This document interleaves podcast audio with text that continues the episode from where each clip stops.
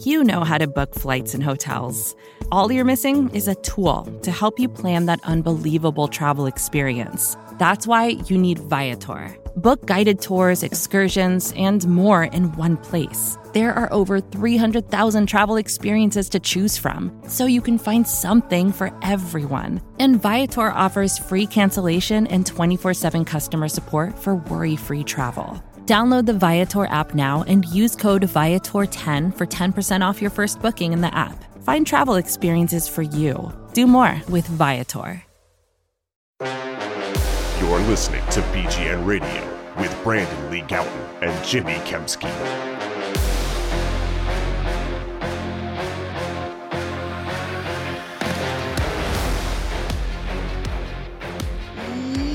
Yo, what's going on, everybody? This is BGN Radio, episode number 184. Doesn't matter. I'm Jimmy Kempski from PhillyVoice.com. With me, as always, is Brandon Lee Gowton of Bleeding Green Nation. We have uh, decent amount to get to here today, uh, but we're going to try to get through this quickly. I have a hard out in oh about an hour or so, so we'll try to get through this pretty quickly. Bang, bang, bang. Topic, topic, topic.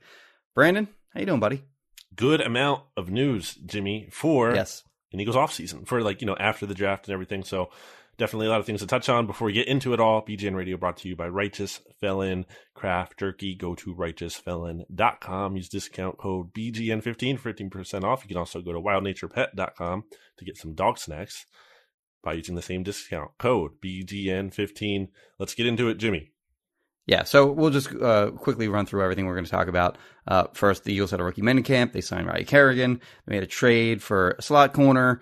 Um, we had access to a bunch of different players from Hertz to Kelsey to uh, we got our first chance to speak with uh, all the coordinators: Jonathan Gannon, Shane Steichen, um, Michael Clay, and um, we're going to touch on some other things like uh, Pro Football Focus, Pro Football Focus calling Jalen Hurts the second worst quarterback in the NFL.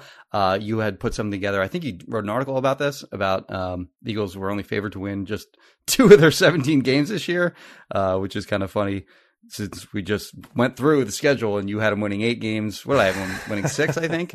Um, so we'll get to all that, but uh, let's start with the uh, Eagles rookie mini camp. Uh, unfortunately, the media was not allowed to watch that in full. We only got to see them kind of warm up and um, go through, you know, some limited individual drills, and then they kicked us out of there. But uh, did you have any uh, takeaways from that brief look at the rookies? I, I think the only correct answer here is DeVonta Smith. Like the juice is real. Like Jimmy, I was posting clips. I'm sure you were, you were posting pictures and stuff too. I saw on Twitter. People are excited. People are eating those up. People people love DeVonta Smith. He's brought this team juice, and uh, also he sure does look small and skinny as heck. Yes, he like, does. it's crazy. like it's just like wow. Um, I, again, I've said I don't. It doesn't really concern me. I think he's still going to be really good, but it's just jarring to see someone look that small, like that thin, as a football player. Yeah, I think that was an obvious takeaway that everyone had when they first saw him, and not that it wasn't expected. Like we all Yeah. knew what is.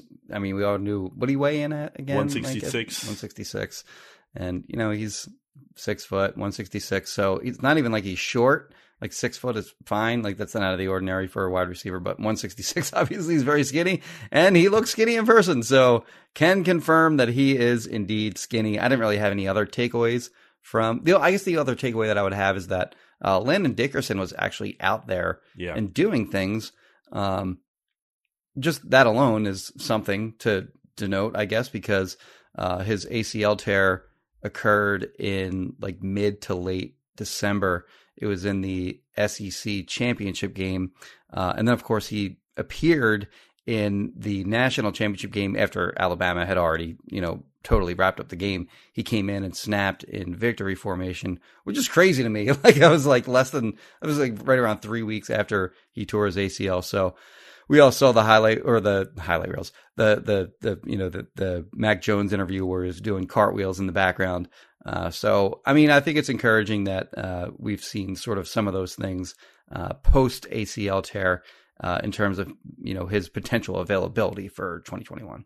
and then Sirianni too. Obviously, uh, fist bumping the Oh, entire right. media course. Smart move, savvy move. You called it Yes. by him. Uh, I choked, as I said on the BGN Radio Jersey Number Analytics podcast. I was filming it, and I really should have just thrown out the paper Right, because I could have beaten him and just Yeah. on camera in front of everyone. I mean, I totally would have. I mean, they would have had to give me his job at that point because I would have just like owned him. Uh, but uh, missed that. Maybe in the future, who knows? I like that you that you went that route instead of like the suck up route of throwing scissors Yeah, and take and oh, giving that'd a have win. Yeah, yeah, that I that would should, be I should be fired if I did that. That's that would have been that's that's uh that's just not befitting. Um, yeah. So basically, those are the main things. I think DeVonta did look smooth from the little time we got to see him. Like he look, he looks he looks good. I don't know. It was, it was a small sample, but he looks like good to me. You did see him drop a pass. I did. Oh, I took. A, I was taking video, and he, he dropped a pass when I happened to be taking video, and uh, That was kind of I like a posted weird. it. That was like a weird that? drill, though. I felt like that was like a weird drill. yeah, who cares? He dropped. a Yeah, it doesn't matter. Anyway, who cares? I'm It's already no making deal. excuses for. It. But I posted it, and uh, a lot of people got upset about it. Like they're Oh, like, "This is why Philly media is." Blah, blah, blah, blah, blah, blah." Stop! Shut up! It's a joke. Relax. Chill out. I think he'll be okay. I think he's going to be able to catch just Yes. fine in the NFL. I mean, the stat of him having like, was it like seven drops or something like that over the course of his entire college career on an absurd number of catches uh, and or targets or whatever you want to, however you, you want to classify it, but uh, extraordinarily low drop rate in college. So his hands are the least uh, of my concerns uh, about him as a player. Last thing I'll say is 14 on Kenny Gainwell. I really just do not. I mean, I, I don't like it touched on this either. Ben. I just don't.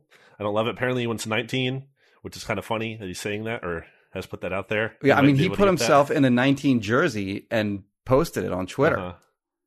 So like, I- like a photoshopped 19 Eagles jersey, and he, He- and he put it out there. He just might be able to get that with JJ Arcega Do Whiteside. you think JJ's going to get cut, or do you think he's going to make the team? I mean, I think in my 53 man roster prediction, which I did, uh, I'm pretty sure I had him off. Pretty sure I Oh, don't. I had him on. the team. Okay, but I mean, it's close. Not right? on merit necessarily, but just because they're not going to cut bait with a guy that quickly. Howie's not going to. Howie has control over the roster. So if it were like, if it were like, like let's say they hired Josh McDaniels, and Josh McDaniels had more control over the roster than Nick Sirianni does, and he just didn't like JJ, then sure, I'd say they're going to cut him. But Howie has full control not only over the roster, but potentially on game day and who's actually active on game day. So um, I, I don't think he's going anywhere just because they spent a number, just because they spent a second round pick on him. I feel like they might cut like Hightower at that point or someone though. Like someone, I feel like someone from the draft picks could be getting cut the way I had it shake out. But we'll have plenty of time. It to talk about could, the, right? We we have plenty of time to talk. But the one thing I will make a point on that, like the roster, like it's not deep in any way. So No. like when I, I don't know if you've experienced the same thing, but when I put together my 53 man roster, there are times where like there are like three or four guys that I want to keep, but I can't. So like I like it's hard making those cuts at the end. Um, and then there are other times where the roster is not strong and you come up with like 48 or 49 guys and then you're just like okay well i guess i'll keep him and i guess i'll keep him and i guess i'll keep that guy and that's what happened this year with my initial 53 on the eagles so uh yeah i, I think in that it given that i think he's a guy that's likely anyway i, I think he's uh, he's likely to stick I think I like Trevon Grimes over him, but we'll see. I mean, Trevon Grimes, by the way, wearing like forty similar skill set talk about yeah a jersey number that not a great look um but jimmy getting into the eagles big biggest news really of the week Mhm. they signed ryan kerrigan which was i think a surprise just like i don't think anyone was calling for the eagles to sign ryan kerrigan which is always kind of funny when you see like a, or at least to me at least when you see a move like this happen because like oh great signing. Well, it's like well no one was calling for this. So it's kind of funny that like everyone is just like immediately in on it. But i get it. I mean ryan kerrigan kills the eagles jimmy. You know the numbers. It's like what, 13 and a half sacks or so, uh, like six his numbers against the eagles are better than uh anything that he's done against any other team. It's it's crazy. He- and like it's crazy because he's going up against a good player in most of these matchups. Like he's facing Lane Johnson. I mean, not everyone. There was some Matt Tobin in there. Um, there could be some big V. there was some big there. he, he he had a big v one time The, is- I think he uh, ate up big v one time Big V's first start, I believe, after Lane Johnson got suspended, if I'm not mistaken, was against uh, Ryan Kerrigan, and that was actually the game where Ryan Kerrigan like ripped Carson Wentz's jersey on the first play. Like he just destroyed Big V. So that dude is a beast. Uh, I think the Eagles are very glad. I think Eagles fans should be very glad he's on this side of the division now. Uh, Here what it is, by the way. Sorry, uh, thirteen and, against the Eagles over his career. Uh, 13 and a half sacks, six forced fumbles, which is a big number. That's what I Uh, said. 24, 20, did you say that? I'm sorry. 24 Sorry. QB hits, uh, 51 tackles, and three fumble recoveries, and that's in 19 games. So just uh, you know three three extra games than a than a full season. So like I think he's like a borderline Hall of Famer. I don't think he'll get in ultimately, but I should. think he's right there. He'd have a bigger name, like he'd be a more recognized name nationally if he weren't stuck on such a garbage franchise for the entirety of his career. Like if he played for the Patriots, for example, like he'd probably be a shoe in for the Hall Mhm. of Fame. Um, but he kind of got the he got he, drew the short stick in, in whatever year he came out in the draft. Um, so yeah, I mean, I think he is. Uh, I actually applaud going back to that 53 man roster.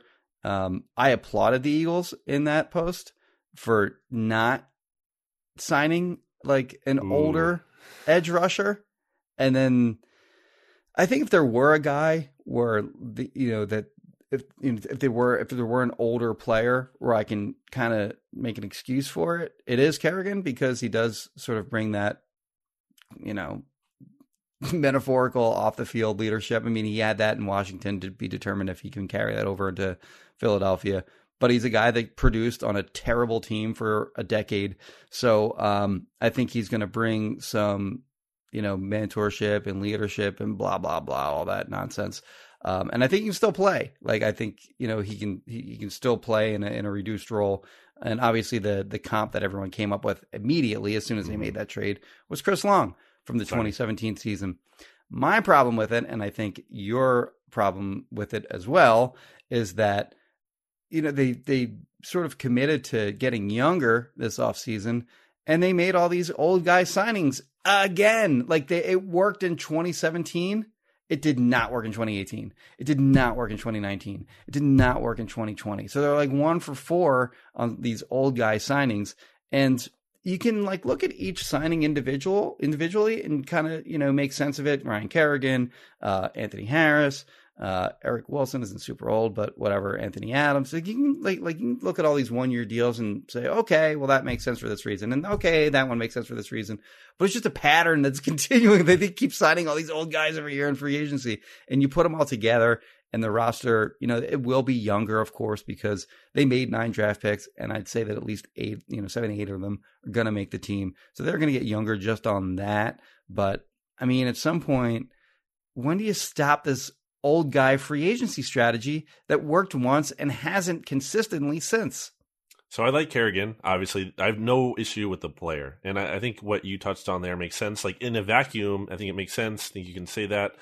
I think he fills a need. The Eagles, really at defensive end, all they had was Brandon Graham, uh, Derek Barnett, Josh Sweat, and then nothing. Like maybe Tarron Jackson, maybe Joe. Like there's really no established fourth defensive end. Like nobody. So, but the problem there to me is that like I don't want to see a scenario where now you know you could say I'm being pessimistic here, but let's say there is a scenario where the Eagles are like four and ten or something, and like Ryan Kerrigan's playing, and Tarron Jackson is either getting like Casey Toohill and got cut for some reason, or like is on the practice. You know, he's not even playing. He's like just Ryan Kerrigan is like playing, and Tarron Jackson isn't developing. Like this is a year where I feel like you have a unique opportunity to kind of play some younger guys maybe than you normally would because you're looking at long term. You're talking about transitioning. You're not trying to max all out and win just this year. If the Eagles were trying to win this year, like all in Super Bowl or bust, I think this move makes all the sense in the world and there's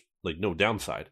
But to your point about like this team talking about how, oh, we need to get younger. And yes, they made the draft picks, but these are their free agent signings, Jimmy, in terms of age season this will be. So not necessarily how old they are now, but what age they will be this season. Yeah, Joe Flacco, age 36 season. I've- Ryan I didn't Kerrigan. even mentioned him before. Age 33 yeah. season. Yeah, Anthony Harris, age 30 season. Andrew Adams, age 29 season. And then Eric Wilson, the youngest one, age 27 season. So like their youngest player they added is 20 is going to have their age 27 season. Now, it's not like you're signing 22 year olds in free agency. That's not how it works. Right. But still, like, where's like a 26 year old? Where's a 25 year old? I think Gareon Conley was like 24. Um, like, just like I would have liked to see a little bit more youth here, and it kind of just makes me wonder, like, because they keep we need to see him prove it. Like you keep talking about, wow, we need to get younger, we need to get younger, but they said that in past off seasons too, and then they didn't. So that's like kind of the frustrating thing for me. I think Kerrigan could turn out to be a good signing. and I think the money was pretty reasonable. Although, uh, what I will say about the contract is, Yeah, I mean, they- it was only like up to 3.5, uh, and the actual salary part was under two. I think, I like, the guaranteed was like one have it in point something. It wasn't Yeah. a lot, but um, certainly a reasonable deal. Like no, no, like no question about that. reasonable. But the way they keep like signing these deals, where they have to keep eating in the cap space in the future, that doesn't feel like ideal to me either. Because again, this isn't an all-in kind of year, so you're sacrificing some future flexibility that you have, and not a lot. And I get the cap's going to but it- explode. but, it- but when you have like four or five guys that you did that with, it, they do add up. and it's relative. Like you're going to have cap space. I'm not. No one's saying like they're not going to have cap space, but a lot of other teams are going to have more, and like then you're at a competitive disadvantage Right. Theory because other teams can offer more. So like that's those are the things I wonder about. I'm not. I I still think. I, I'm not trying to hate on the signing. Would I have done it? I guess probably, but I just there are ways where the signing could go in a way where like I just feel like it could be more of the same. Yeah, I, I would have done it too. So yeah, it sounds like we're being very negative about the, the signing, but I, I would have done it, and I and I like I look forward to actually watching him play. He's a player that I, I that I've admired over the last decade. Like I think he's he's he's he was obviously a very good player over the last decade, and like I said, I, I still think he has something left. Um, and it'll be fun to watch him. Like it'll just, like it, it Yes. helps the actual.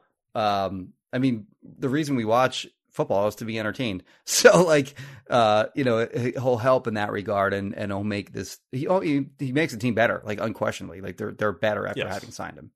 And uh, same thing with DeVonta Smith. You know, like he- just to that point, like another guy who just adds juice. Ryan Kerrigan Mhm. adds some level of juice to the defense. Also, kind of interesting too, just from a like schematic standpoint. Like the Eagles signing or acquiring a number of players like uh, Patrick Johnson who aren't like typical four three defensive end Mhm. builds. Like Ryan Kerrigan. Kerrigan has more, I think, of a four-three build than a traditional three-four defensive end would, or a three-four outside linebacker, I should say. But he's like most of his career, he's been three-four outside linebacker. So I think that's kind of an interesting note. And we've seen like Genard Avery potentially Yep. switching. I think I saw something about Osman potentially, um, you know, linebacker or whatever. So uh, it's kind of interesting, kind of like finding that. yeah, like. Os, even last year, like they had Osman lining up in that uh, like that Joker role in uh, in in training camp, just like they did with uh, Genard Avery. So they they've sort of acquired. I mean, they acquired Genard Avery before this new um, defensive staff came in, and they did the same thing with Osman. But uh, I think there are- there is sort of a position maybe carved out in sort of like that quote unquote Anthony Barr type role, and I do think we're going to see some. Um, you know, hybrid looks from Jonathan Gannon's defense this season. We'll actually get to more about what uh, Gannon talked about uh, in terms of his scheme a little later in the podcast.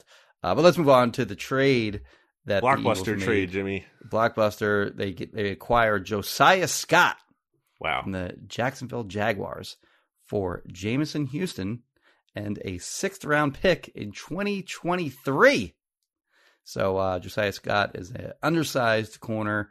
Uh, again, I'll have it right in front of me, but he's like five nine, I believe, hmm 85. seventy something. Oh, 185. Okay. Uh, slot corner, like I said. Actually, uh, if you go back and you read his uh, NFL scouting report via Lance Zierlein, um, NFL.com, he comped him to Avonte Maddox. so, like, uh, uh, obviously, they're going to try to to play Josiah Scott on the outside, and uh, he's going to get torched all year. No, I'm just kidding. Uh, but yeah, the, it's it's it's not a fix to their outside, you know, their gaping hole at CB two, in my opinion. But uh, I did think that they needed some slot corner depth uh, after having presumably moved on from Cre'Von LeBlanc and Nickell Robey-Coleman. Uh, so they did need some more depth there. Whatever, it's fine. Six round pick in 2023 isn't that big a setback. Uh, we'll see what Josiah Scott brings to the table in uh, training camp, but his numbers uh, as a rookie less than impressive. it kind of feels to me like like do you have to make this trade because I feel like they're probably going to cut him at some point. But you know, again, it's not the most um it, it, the the thing of the Avery trade because it kind of reminds me of the Avery trade in that regard, like a little bit, not exactly. But the thing with Avery is they gave up a fourth and he was a fifth round pick. At least Mhm. this guy was like a fourth round pick, and they're giving up the sixth round pick. Like so, uh, I think it's worth a chance. Um, this is a guy who has very short arms, also like Avonte Maddox, one percentile on mock draftable. Uh, also on mock draftable, Jimmy, he compares to Amik Robertson from Louisiana Tech, who the Eagles showed a lot of interest in leading up to last year's draft. Yeah. So they clearly kind of have a type uh, when it comes to these slot guys. Uh, look, I think it's a fine addition. Um, he had good ball production at Michigan State. He had six interceptions, 22 passes of defense, one forced fumble. He also only turned 22 in April, so he's like on the younger side for a prospect.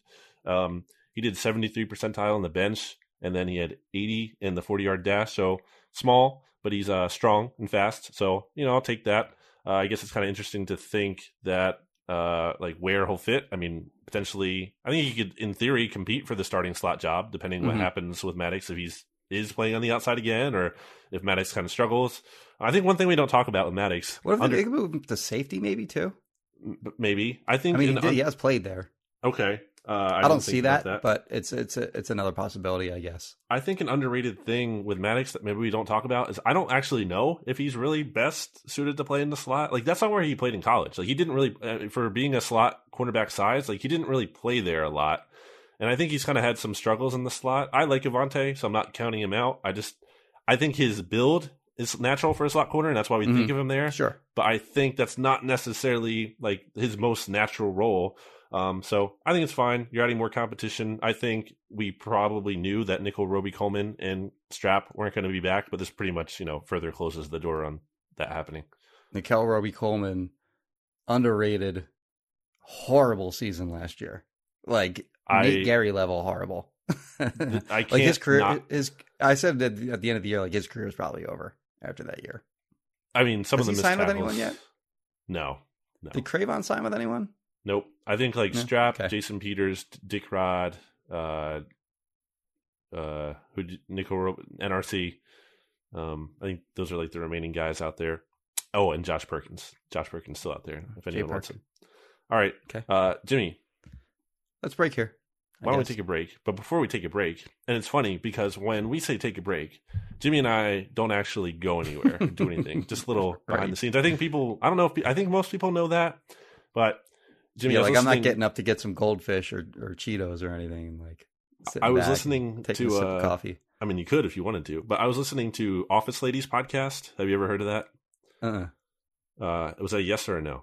No, it was. Oh, no. okay. I, I couldn't tell. Um. Anyway, uh, I remember early on in their show. It's like it's two ladies from The Office. It's uh, uh Pam and Angela from The Office. Okay. Anyway, uh, early on in their show, like they would take breaks, but they would talk about how like how they would actually like do stuff during those breaks. Like, oh, you know, I have to. I, let's take a break here. Like, I have to go to the bathroom, or I want to make a cup of coffee. Like, that's just funny to me. Like, they took like actual breaks. So, anyway, Yeah, Brandon, Brandon goes, "We'll take a break," and then there's like a five second pause, and then I'll go, uh, "Back here." Yeah, it's much more awkward. So anyway, Back.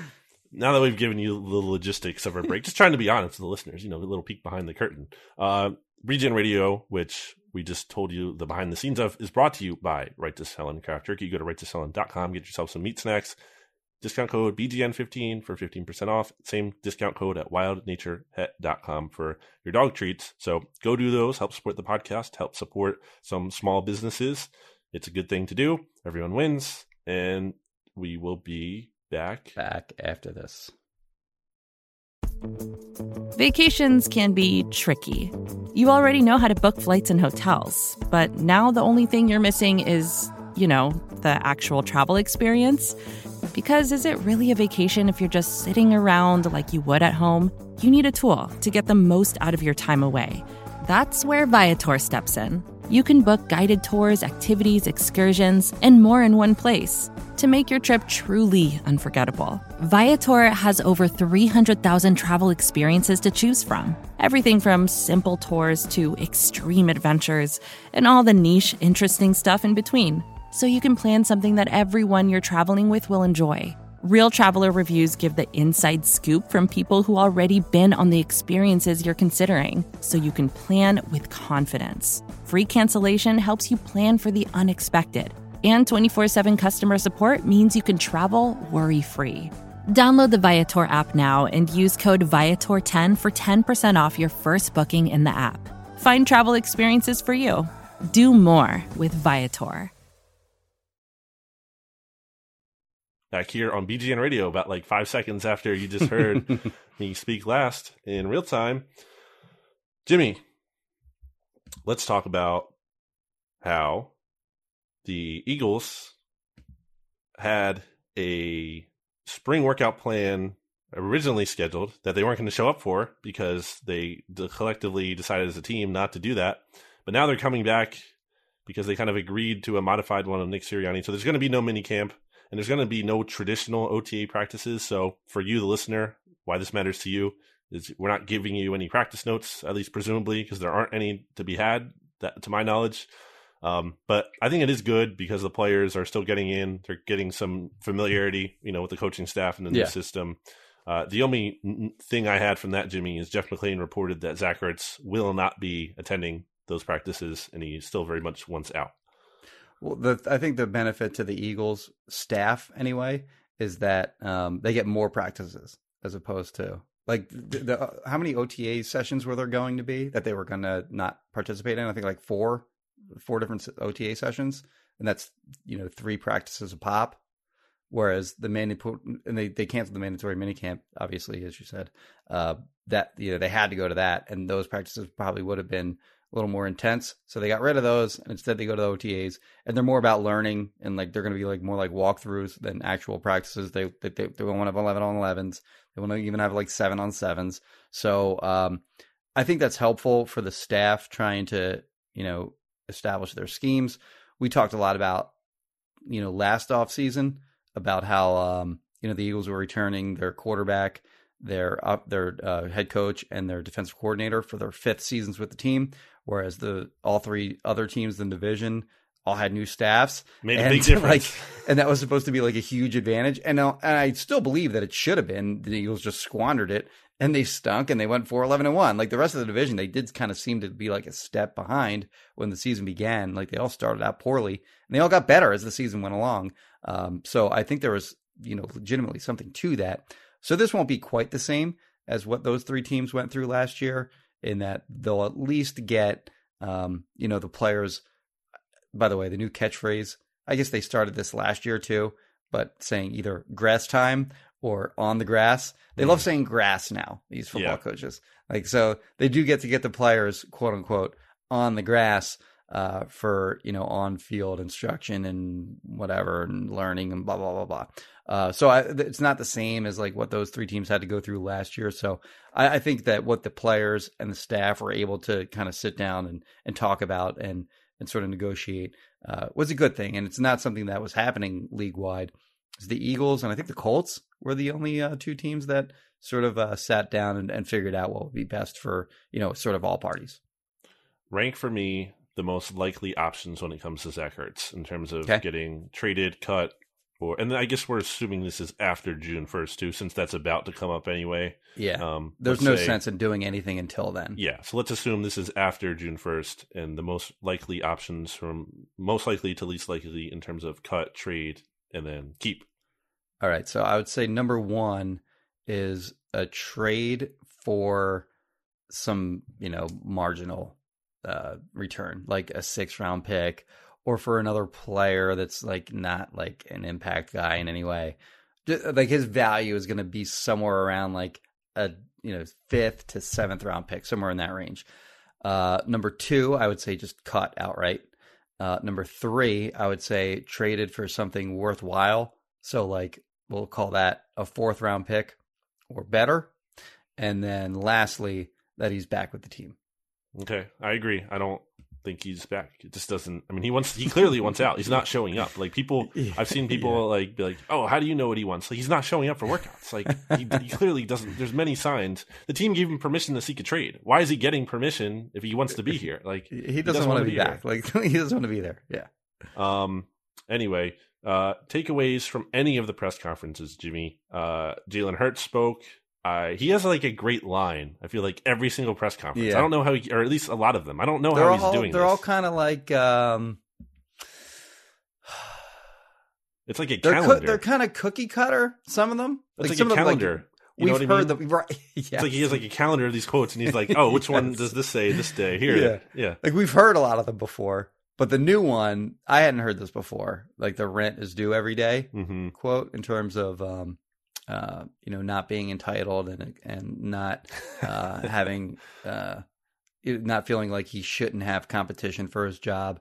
Uh, so I like where his mindset's at for Mhm. sure. But yeah, it's funny that he does sort of have these uh, these sayings just The ready to go bean, for for yeah. most questions. Um, but yeah, no, I like where his head is at, and it's certainly a, a departure from um, you know the last quarterback that was here, uh, Carson Wentz, who uh, I don't know if you guys missed it, but he was traded to the Colts after he didn't want to uh, play for the Philadelphia Eagles anymore. I think Jalen Hurts has. I'm pointing to my head right now. He is like everything up here. Like he just he has it. Like it's so clear that this Yes. guy has like the it factor. Now, again, is he talented enough? That's a big question. And if he doesn't have that, then that's an issue and that's a deal breaker. But just from a mental standpoint, like he has it, and Carson Wentz didn't have that, and that was a big Yes. issue. So it absolutely is relevant, and it matters, and it probably matters.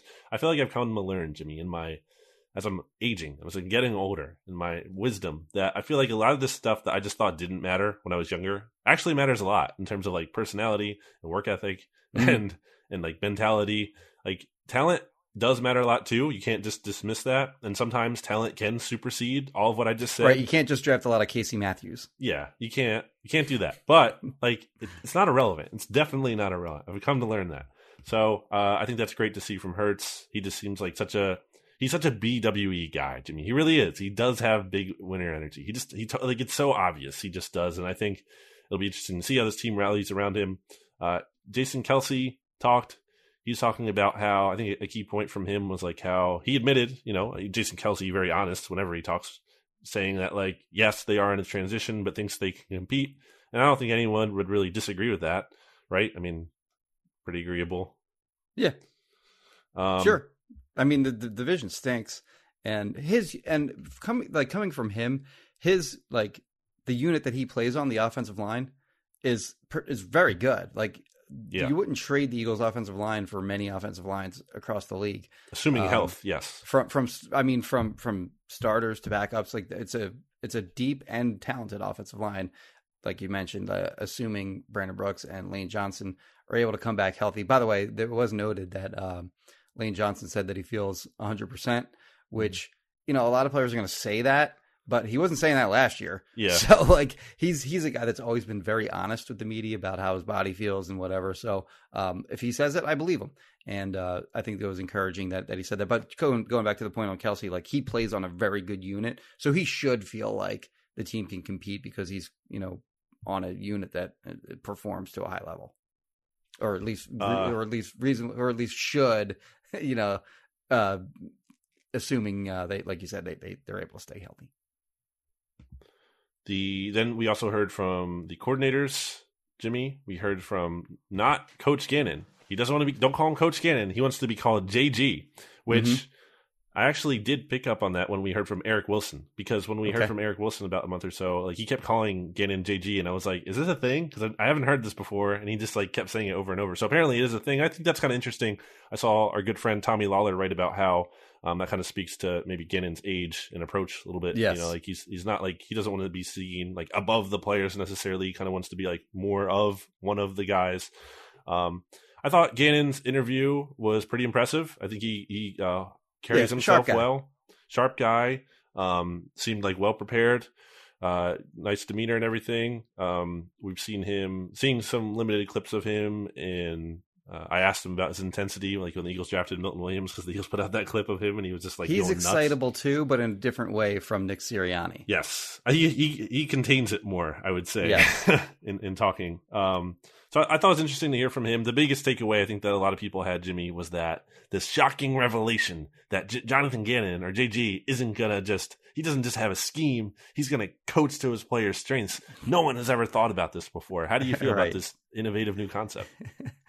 yeah a lot of the coaches say that and then they don't actually do it uh, but you know i mean that's been around since forever that you're going to coach to the, your player skill sets and uh, and their strengths and coach you know against or try to limit um, you know their weaknesses getting exposed and whatnot but you know we'll see. Um, he did at least acknowledge that uh, Mike Zimmer is an influence on him, and that th- there's there's probably going to be some similarities between Mike Zimmer's scheme and his. So um, he was honest about that. But yeah, the idea that um, that they're going to just scheme around their players' strengths, no matter who they have on the roster, uh, uh, you know, I'll buy that when I actually see it.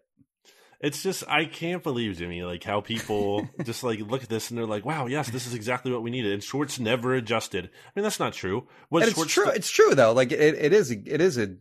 In you know, in theory, it is like something that every coach should do, yes. and you want to hear them say that. But not hundred percent. I would say, like, not. right. It's not literally like, "Oh, I have no opinions." and how we should like you want to have tenets you know and principles yeah, yeah. and like ideas yes. of what you should do and different so my point here is I think a little a, a, little too much gets made of like this kind of thing, but I also get why people are excited about it because I think in some ways Schwartz was stubborn and maybe didn't always adjust as much as he needed to. But I also think, as we said before, I think Jim Schwartz is a pretty good defensive coordinator. And I think Jonathan Gannon has the potential to be one. He was highly coveted this offseason. Uh, again, like you said, sharp guy, seems like. So I'm excited to see what the defense will do and they, I don't think they have reason to really be like an awful defense this year. I think with the investments on that side of the ball, and if he's as good as or anywhere near as good as we think he might be, then they should be like a pretty respectable defense. Not I don't know about an elite defense, but they should they should not be like one of the league's worst defenses. They're going to go as their defensive line goes, and that's kind of how it's been for them for you know a long time, really. Um, the defensive line looks strong with Graham, uh, Kerrigan, playing LD, uh, Barnett and Sweat are fine at RD, and then on the interior, Cox and Hargrave.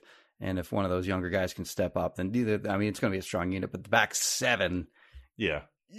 Well, but but that's why you hire Jonathan Gannon though. Like that's supposed to be his calling it is card. His is getting, the, yeah, yeah. So I'm not again. I'm not asking Pro Bowl players, but he has to find a way to make that unit like respectable. Like you yes. can get by with it. You're going to lose some games probably because of it, but you're your whole season isn't going to be unraveled because of it. Here comes uh this is the biggest dog ever. I, he walks by my what kind of dog my house. I don't know. I gotta I gotta. You gotta describe it, Jimmy. It's an audio medium. I will take a picture of him. Okay, Jimmy will take will the picture. It, will tweet it out. Just tweet it out with no context on Twitter. Just a picture of this big dog. it's it's through my screen. Too. Let me get let me get a non-screen. And then you have like like Eagles fans being like, "What does this mean? Like, what is this?" Who? I mean, that is a huge dog. Uh, I so, am just gonna. I, I, will just tweet it with no explanation. Please do. So you can find that at Jimmy Kempski on Twitter. I'm at Brandon Gowton on Twitter. Maybe I'll retweet it just so it's even funnier. Um, and you um, can also look at it right now too. I can look at it. Uh, Jimmy, any other takeaways from the coaches? We heard from Shane Steichen. Didn't really get anything from him. I asked him a question about how or why the Chargers ran the ball. Well, I asked him a question about the Chargers like being uh, ninth, I believe, in first down run frequency rate, and he talked about how it's game plan specific. Well, Shane, and I didn't put this part of the question in there, but I really should have. Is like you guys were the only team in the top ten that had such a high first down run frequency, despite the fact you were the only team under four yards per carry and weren't good, and also you had like a really good young rookie quarterback who could throw the ball. So maybe that's an Anthony Lynn thing. Uh, and then I didn't really get anything out of uh, Michael Clay either. How you, you want to check Twitter and check out this dog? Jimmy Jimmy's just locked in on this tweet. He has no idea what I just said. Let's see. yeah, he here. said stuff about Shane Steichen and uh-huh. uh, Michael Clay. Yeah, yeah. So no takeaways. I didn't know. I didn't know the, the anecdote about Clay being a long snapper at Oregon. Yeah, I guess I didn't either. Where he just stepped in and played and played long snapper for for Chip in Oregon, and they weren't expecting him to to be good, and then he was. And then he actually long snapped for the entire rest of the season.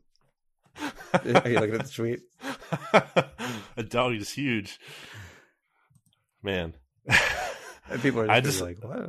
I would love for these people to like be on Twitter and just like see, just, just see, see a, they just see a picture of themselves out of nowhere.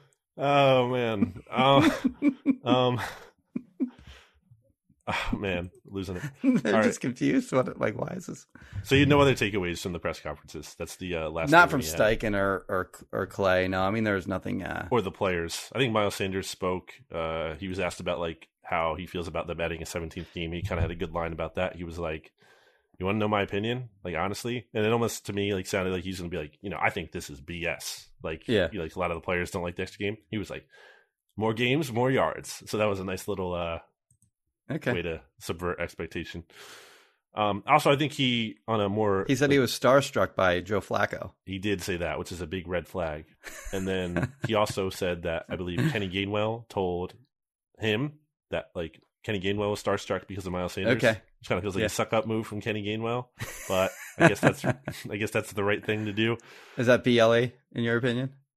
Uh, no, I don't think so. But All it's right. just kind of like, come on, man, come on, Kenny. Like, what are you doing here? Um, it just it feels like I'm like I'm, picturing the moment where it happened, and like, yo, like Miles Sanders, like, yo, man, like I'm starstruck when I see Joe Flacco, and Kenny Gainwell's like, well, I'm starstruck when I see you. Like, it's really funny to me. Um, but on a more like substantial note from Miles Sanders, he did talk about. I think he kind of admitted how he he does really need to get better in the passing game. Like he struggled in that regard last year. He Mhm. wasn't quite where he wanted to be, which no secret. And I think you know you led the league in drops for running back, so he should know that. But I think it's good to hear him kind of say that and admit that he needs to get better in that area. So that's good. But uh, that's all I had from the press conferences. So. Do you want to send it to break, Jimmy, as I continue to laugh at this picture of this dog? after this. Support for this show comes from Atlassian. Atlassian software like Jira, Confluence, and Loom help power global collaboration for all teams so they can accomplish everything that's impossible alone. Because individually we're great, but together we're so much better. That's why millions of teams around the world, including 75% of the Fortune 500, trust Atlassian software for everything from space exploration and green energy to delivering pizzas and podcasts. Whether you're a team of two, 200, or 2 million, or whether your team is around the corner or on another continent altogether, Atlassian software is built to help keep you all on the same page from start to finish. That way, every one of your teams, from engineering and IT to marketing, HR, and legal, can stay connected and move together as one towards shared company wide goals. Learn how to unleash the potential of your team at Atlassian.com. That's A T L A S S I A N.com. Atlassian. back here on BGN Radio for our final segment of this episode. We're here, Jimmy. Just a couple quick things. Pro Football Focus put out a list of all the 32 starting quarterbacks in the NFL, and Jalen Hurts finished second worst, 31st out of 32. I think only Drew Lock was worse than him. Now, I saw a lot of people reacting to this, and I think with anything with PFF, they have so they had Wentz ahead of him then too. Wentz is like 25th or so, 24th. Okay. They, they're not high on Wentz, but they had Hurts at the bottom, and a lot of people, I think, see Is this heading into the twenty twenty one season, or is Yes. this based just on their seasons last year? I think it's heading. Okay. It's, it's heading into the year because the because the rookies are in there too, like Okay. Zach Wilson and Trevor Lawrence. Um, okay. So a lot of people, I think, with PFF talk about how, like, if it's something they believe in, then it's 100% accurate, and if it's something they don't like, then PFF is total garbage, and they don't know what they're talking about that. So that's Yeah. always fun, the confirmation bias angle. But to me, and I've said this to me before PFF rank, like, take put PF ranking aside. Like I've been saying, that I feel like Jalen Hurts should be entering the year. I'm not saying he will finish the year, but I'm saying entering the year, he is in the conversation to me to one of the league's worst quarterbacks. And I went back and looked at some of the numbers, Jimmy, and I want to read them for you here. And it's not going to make for good podcasting because when you read out stats, it's hard to keep track of. At least it is. But I want to get these numbers across to you and see what you feel about them. Okay. All right. So, couple, several bullet points here. Just bear with me. Jalen Hurts ranked 40th out of 42 quarterbacks graded by PFF last year. He ranked 31st out of 37 by Football Outsiders DVOA metric. Okay. Among qualified quarterbacks last year, Drew Lock led the NFL in bad throws at 22.9, and he ranked last in on target throws at only 68.9. Jalen Okay. Hurts was significantly worse in both of those categories at 26.7, so over 3% more bad throws than Drew Lock, and last, or at least in, in, if you put him in there among qualified quarterbacks, with about 8% less in on target throws. So, Mhm. point being, like he was worse, way worse than even the worst quarterback in accuracy. Hurts completed just 52% of his attempts. For Mhm. perspective on how low that number is, Drew Lock ranked 35th out of 35 qualified quarterbacks with a 57.3 completion percentage. So 5% less than the next worst quarterback. Jimmy, Jalen Hurts, and this is one of the more interesting things I found, completed just 48.8% of his attempts on non play action plays. Now, interestingly, he had the NFL's biggest completion percentage difference between play action and not with a 66.7 completion. So almost like a 20% difference from play action to non play action for Jalen Hurts. Uh, a couple more here. Jalen Hurts' 7.2 yards per attempt was only 20th best. Jalen Hurts' 77.6 passer rating only ranked ahead of Drew Lock, Dwayne Haskins, Carson Wentz, and Sam Darnold. Mm-hmm. Jalen Hurts, only six players fumbled more than him last year, despite the fact he played just 334 snaps, nine, which right? is only he had, he had uh I think so. Yeah, like a couple He players had 11 like Lamar Jackson had 11. I think Carson Wentz had 11.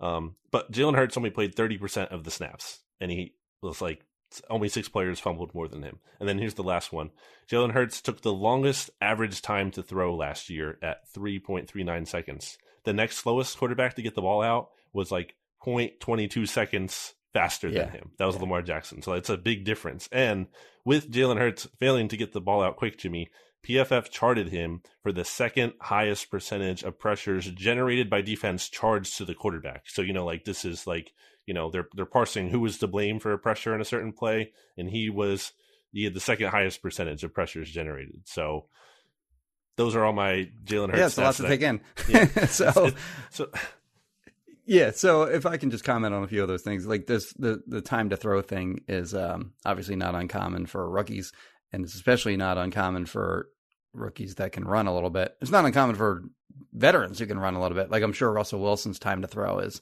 uh, consistently, you know, higher than most quarterbacks in the NFL. Um, but like the 52 percent is um, you know, obviously an alarming stat, and um, not all like I, I don't I, don't want to say that like completion percentage is always uh, an end all be all indicator for you know inaccuracy, but 52 is really low. So yeah, I think we can uh, we can go off that, and and uh, you know if, even if you haven't looked at him and all of his throws, you can go ahead and assume that he was probably inaccurate. And earlier this offseason in March, I think, or maybe February even, um, I did look at all of his snaps and all of his throws, and uh, I compiled sort of a video of all of his like clearly uh, inaccurate throws, and there are a lot of them. Like he's not an accurate passer, and there's reason to believe that like he can get better in that area because he was really inaccurate earlier early in his college career, and he got better in that department every year as he went along, and had the benefit of playing in a a really good scheme at, at Oklahoma under Lincoln Riley. Uh, but he did get better at that uh, as college went along. And there's reason to believe, based on his mindset that we talked about and the intangibles that he has, that he'll work at it and he'll get better as he as a pro. But there's no question, like he was a really inaccurate passer last year. I think his arm strength is okay. Like it's not like uh, it's not a positive. It's not a negative either. It's fine. Um, but yeah, so like I I think that what he does bring to the table. I mean, not not that I think that obviously what he does bring to the table is his ability as a runner. And he ran for what was it like three hundred and some odd yards, whatever it was. If you extrapolate it over like a, a sixteen game season, you're talking about like over 1200 rushing yards. Obviously, it'll be a little bit more than that if you extrapolate it over a 17 game season. Uh, that's not sustain- sustainable long term because at some point he's going to take a hit and he's going to go down. Uh, I think he does have sort of an advantage in terms of um, his potential to stay healthy because he's just such a freak in the weight room. Like you see the video of him like doing squats and guys that like are all uh, jacked up muscle wise and spend a lot of time in the weight room. They tend to be more durable than guys that don't. Uh, Jim Schwartz has talked about that on a number of occasions, sort of uh, not citing Sidney Jones, but asked uh, about Sidney Jones and his inability to stay healthy. Like he cited, you know, like 400 pound benchers that, that play cornerback that like that strength might not show up on the field necessarily, but it does keep them healthy and on the field. Uh, so I think that that'll be something that we see with with Jalen Hurts, maybe. Uh, but you know, that's obviously his, his appeal. And, and we we had discussed this previously, like you mentioned, about him having the potential to be like a bottom you know quarterback in the NFL. I think that that running ability is going to give him a leg up over a lot of the other quarterbacks in the league that don't like they, they just don't have that. Like that's just not part of their arsenal. And even if he's not a good passer, he can still kind of fall back on that. Like Ben Solak made the point when uh, we had him on one of our podcasts that you know Lamar Jackson aside, there isn't a better running quarterback in the NFL than Jalen Hurts. So he's going to have that to fall back on. I think he's going to get better as a passer this year. But again, we're kind of talking about small sample sizes of, of what he did last year. And um, I don't think he's going to be like a good passer this year. Like, I don't think he's going to be a good quarterback. He's certainly not going to be top half of the league, in my opinion. But uh, I find it kind of hard to see him being the absolute worst quarterback in the NFL. I well, the fumbles could come with the running. The fumbles as are a problem, last too. year, and that Like, some of those came with running. They, they if he's going to run, yeah, if he's going to run like a running back, he's got to protect the ball like a running back too. And a number of those came on those. If I'm like remembering, it wasn't Yes, just like for he was sure always back in the pocket and he got stripped. Like he was running and he got stripped. Like the Saints game, and I think there was a couple. There- yeah, the that. egregious one was the Saints game, like where like the game was over. All they got to do is just you know lay down on the football, and they're gonna punt, and there's no like. But he fumbled. Saints score, and then like they cut the lead to three. They almost got the onside kick. Yeah, Like, imagine they, imagine like they won that game. yeah, That'd be, that would have been huge for them. I think they would have been the one seed at that point. Like that would have made a, that would have been a big difference. yeah, Um, yeah. Maybe, anyway, maybe the whole maybe the whole playoffs are are different. Uh, you know, if if if they win that game. my point on Jalen Hurts, to be clear, I am not out on Jalen Hurts. I want to clarify that. I like Jalen Hurts. I just feel like I'm trying to be realistic about his upside and like forget my opinion. Like who who cares what I think? I mean, you're listening to this podcast, so presumably you do. But I mean, the Eagles themselves are pretty clearly skeptical of Jalen Hurts. Like they're not all in on him by any means. I mean, they won't even give him the starting job. Like they won't say it. They won't Uh, even I- put him on like the, the, the promotion for the schedule release with like with, Yep. they had like five players on that thing and they didn't include Yep. the quarterback. It's weird. They have been constantly linked to Deshaun Watson. They, you know, made this trade down, presumably to put themselves in a position to pivot at quarterback if they have to.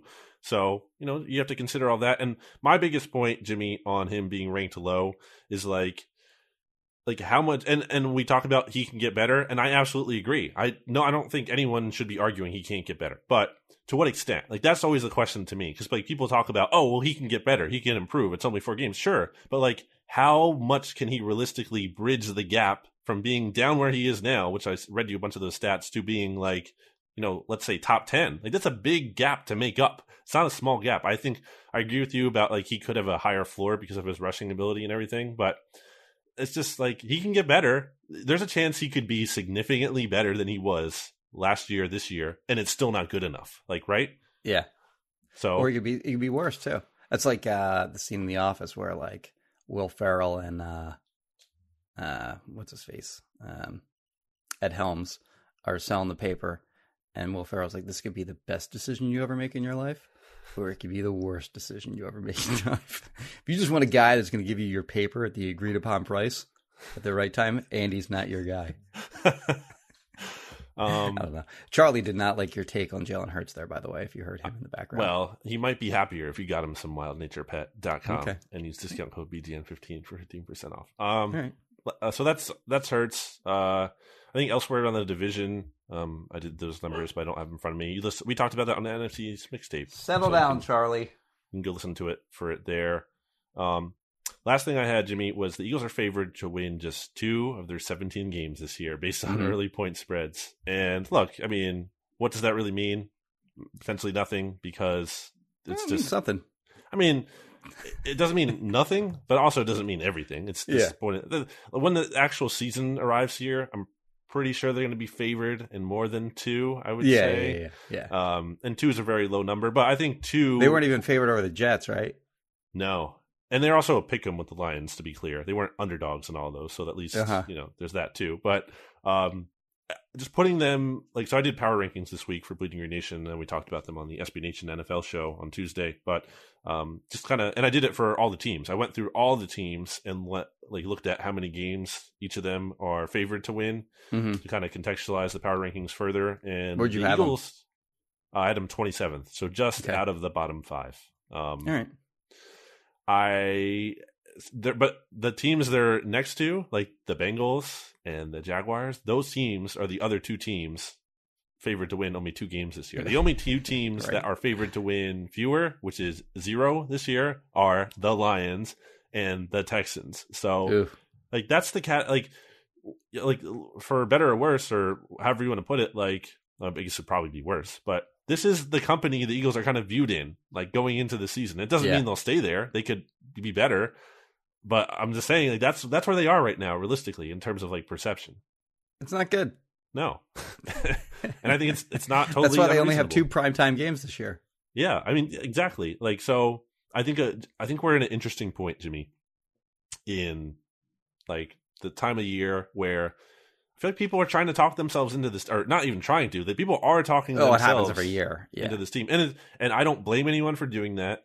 It's part of being a fan. You want to be Yes. excited. I'm not begrudging anyone, but I just I watch it and I'm like, I know we do this.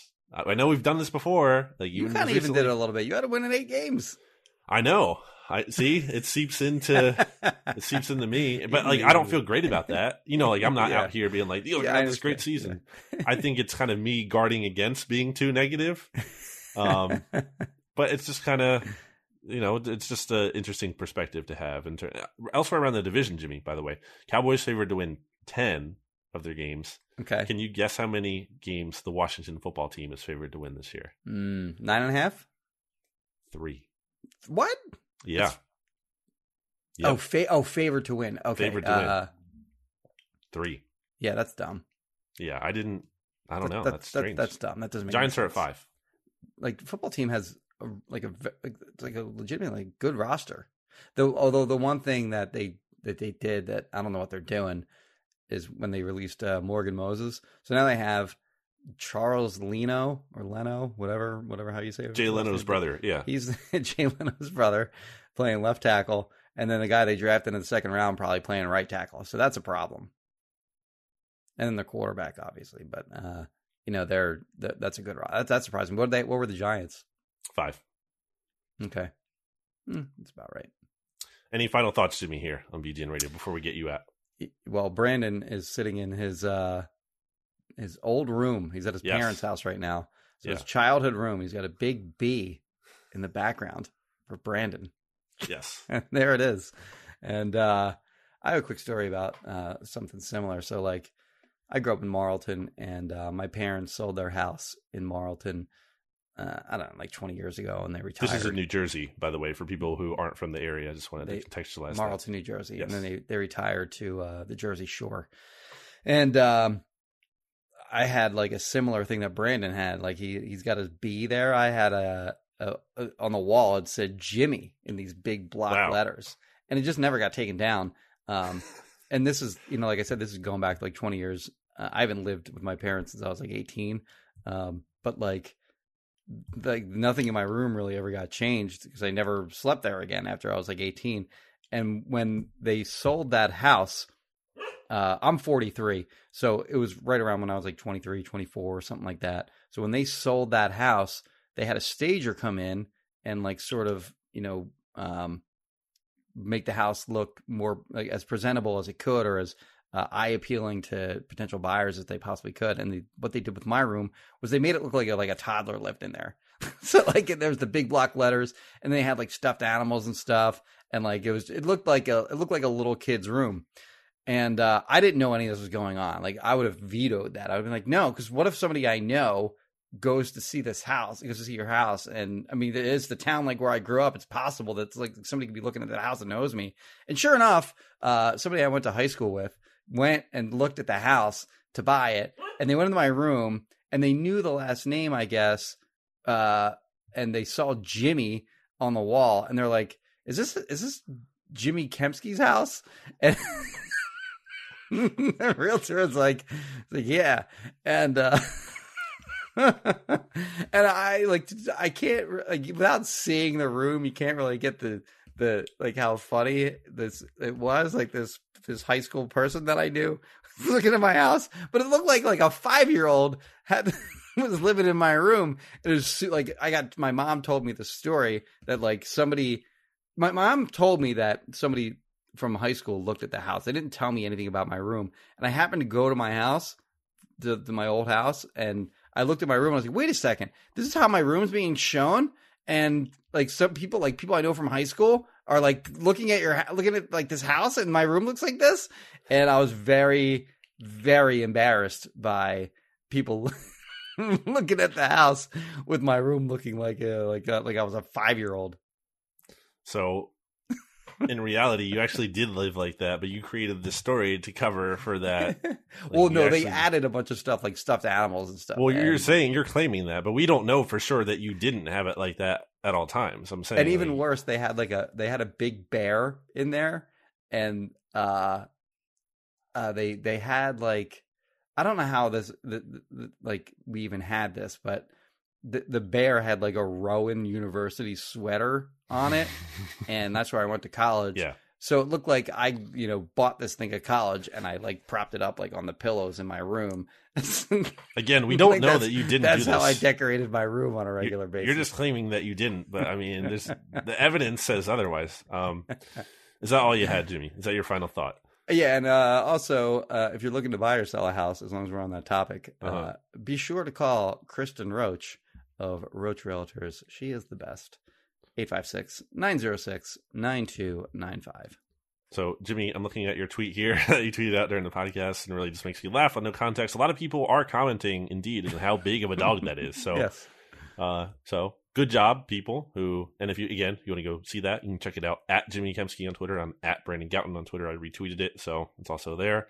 Uh, follow Bleeding Green Nation on Twitter at Bleeding Green. Follow BGN Radio on Twitter at BGN underscore radio.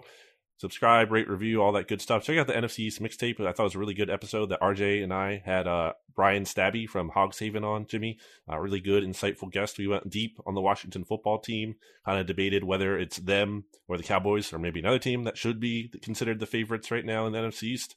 SB Nation NFL show, a lot of good stuff on there this week. Uh, RJ and Stats had a podcast about like things that are 100% guaranteed to happen. I did stats. Uh, I did the power rankings with stats there, so that was good. Um, check out Righteous Felon Craft Jerky, righteousfelon.com, discount code BGN15 for 15% off. Check out wildnaturepet.com for the pet in your life. Get them some dog treats by using discount code BGN15 for 15% off. We'll be back presumably next week sometime. We'll figure it out. And uh, until next time, for Charlie, I'm Jimmy. That's Brandon. Goodbye. everybody. Goodbye, everybody. Support for this show comes from HubSpot.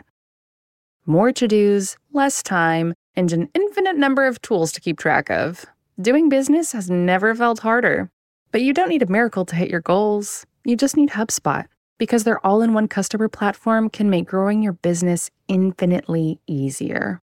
Imagine this high quality leads, fast closing deals, wildly happy customers, and more benchmark breaking quarters. It's not a miracle, it's HubSpot. Visit HubSpot.com to get started today. Support for this show comes from Fundrise. Buy low, sell high. It's easy to say, hard to do.